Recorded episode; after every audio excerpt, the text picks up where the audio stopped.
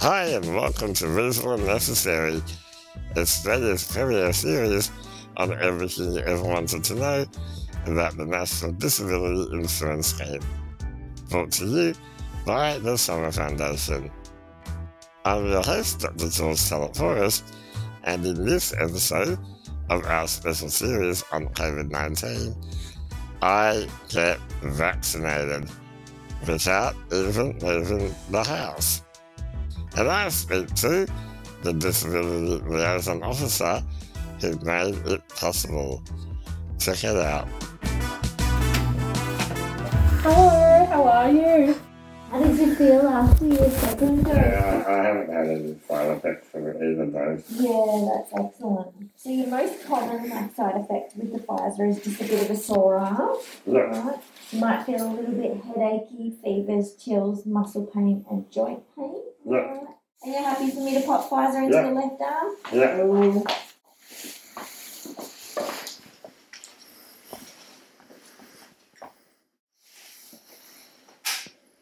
that is the smallest needle I've ever felt in my life. Yeah. She's good, isn't she? Good. I probably don't feel it there. You saw it fit? Right. You feeling all good, George? I feel great. Beautiful. If you have any problems, anything minor, just see your doctor. Anything major, any chest pain or shortness of breath, go to the emergency department. I saw it. Thank you. Alright. No worries, you have a good day. Thanks for the help. You're welcome. Hi, Belinda. Thanks for joining us. Oh, thanks, George. So lovely to be part of your podcast. Thanks for inviting me. Now, you're the person that arranged my vaccination, aren't you? Yes, I am. It was. It's so nice to meet you in person. Um, we've spoken on the phone many times, which has been lovely. Yes, it was a really easy process, and I, I want to tell other people about your service. Now, you're a disability liaison officer. Can you tell us a bit about your role? Thanks, George. Yes, um, we are disability liaison officers or DLOs, and we knew that um, during the pandemic, people living with disabilities had trouble accessing their usual health services as well as COVID services, and these roles were created in 2020 to respond to that need. Um, there, there's 22 health networks who have a disability liaison officer um, with them, so often you can call your local hospital and ask to speak to the disability liaison officer, um, and they usually, there, there will be one available to assist you. And these roles are across Victoria. They are. There, um, oh, we have colleagues in Bright. We have them in all our regional areas and also the metro region. And I thought it might be good to add that we all have varying backgrounds. So I'm a social worker, and my colleague that I work with is an occupational therapy. But we have nurses and other um, professions that are available to support people. So it's really great. So, can you tell us about some of the barriers that, that people have to get vaccinated and, and how you help people to overcome these barriers? Great, thanks, George. Um, so we know that people have physical barriers, so being able to access a clinic um, physically, or people uh, can be housebound and they may not be able to attend um, any of the clinics um, to to receive their vaccination. I guess that's what we're talking about today. We've also found that people have had barriers to accessing um, information, and that is good, reliable information. So often we are supporting people to link into um, the public health advice and, and services that have that are able to advise them further.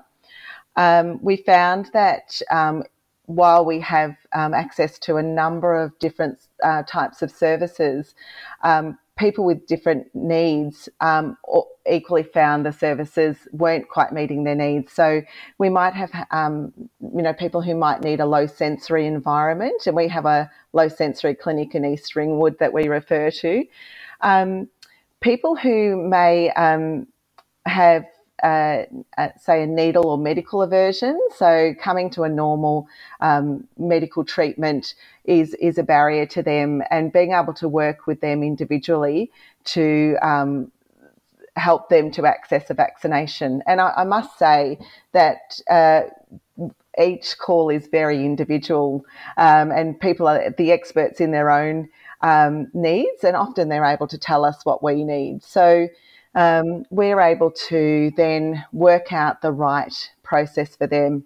And it's been great. We've partnered with, um, you know, our health our health services. So I'm based at Eastern Health, our public health units, um, our public health network. So the GPs, um, our specialist development schools, um, and state and federal services to really work together to make um, the right environment to uh, receive a vaccination. And I've been so inspired by that. That's been a really great thing to be able to do and just see the commitment that each of these organisations have to improving um, health outcomes and quality of care for people living with disabilities. But we're not finished. We've still got a lot of work no, to go. no, we need we need more people vaccinated, and you know, I, I'm really um, pleased to you know hear that you're you know we have a service in Victoria that's very proactive in supporting people to get vaccinated. And, and that's that's really important that we do that in ways that we, you know, do whatever it takes, whether it's, you know, getting into, you know, going to someone's house, or whether it's about um, helping them through the needle aversion. By the way, when it comes to needle aversion, I know that um, you know some people have have no one likes needles, do they? But what I found was that in terms of the COVID vaccine, I have never felt a needle so small in my life. Like you, you hardly even notice it, yeah? Oh, look, I've certainly had my vaccinations, and I can and can say that as well. And I think that um, you know people can talk to their GPs to even minimise the feeling of a needle, they can talk to their GPs whether an Emla cream is right for them or Emla patch. There's so many different things that people can do to reduce that sort of the feeling of having a vaccination. But we do know with needle aversion or needle phobia, this is a real thing. Many people have had uh, experienced this, you know, for a long time, or it might be the first time that someone's realised that they do have a needle fear. Um, and there are specialist services there there are actually um, resources that people can use. You know, we've got virtual reality um, systems and so on. But again, it's very individual for that person. So being able to talk to that person over the phone and working out what's right for them is really important for us to be able to to be able to do that.